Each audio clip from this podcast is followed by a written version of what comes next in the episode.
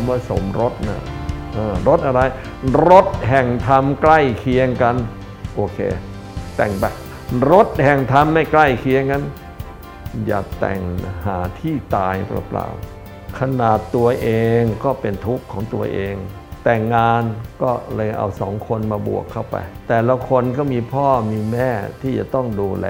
สองคนในแต่งงานวันไหนจะต้องดูแลคนอีกสี่คน คือพ่อแม่ของทั้งสองฝ่าย บวกกับตัวเองกลายเป็นหกแล้วพอมีลูกขึ้นมาเนี่ยยิ่งหนักหนาสาหัสนะอันนี้มองให้ชัด แต่ถ้าพูดอย่างนี้ไม่ต้องการมีลูกใช่ไหมถ้าไม่มีลูกใครจะดูเราตอนแก่ นี่พูดแบบภาษาชาวโลก หลักการที่จะมีลูกกัน ไม่ใช่เอาความสนุกรสชาติทางเพศเป็นตัวตั้ง ต้องตีประเด็นงี้ ดูให้ศีลธรรมประจำใจมันพอไปกันทีเดียว เขามีศีลมีธรรมอะไรจะเลี้ยงดูลูก เราเหมือนกัน มีศีลมีธรรมอะไรช่วยกันเลี้ยงดูลูก ถ้ายังมีไม่พอจะไปแต่งนะหรือแต่งแล้วอย่าไปมีลูกนะถ้ามีแล้วเป็นปัญหาแน่ ชัดเจนมีอยู่แค่นี้ แล้วถ้าไม่งั้นต่างไม่ถือธรรมเป็นใหญ่อ๋อ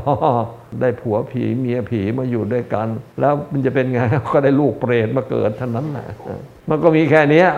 นะมันต้องคิดมาก ตั้งแต่วันแต่งงานตั้งแต่โบราณเขามีหลักไง ตั้งที่ตักบาตรไว้หน้าบ้าน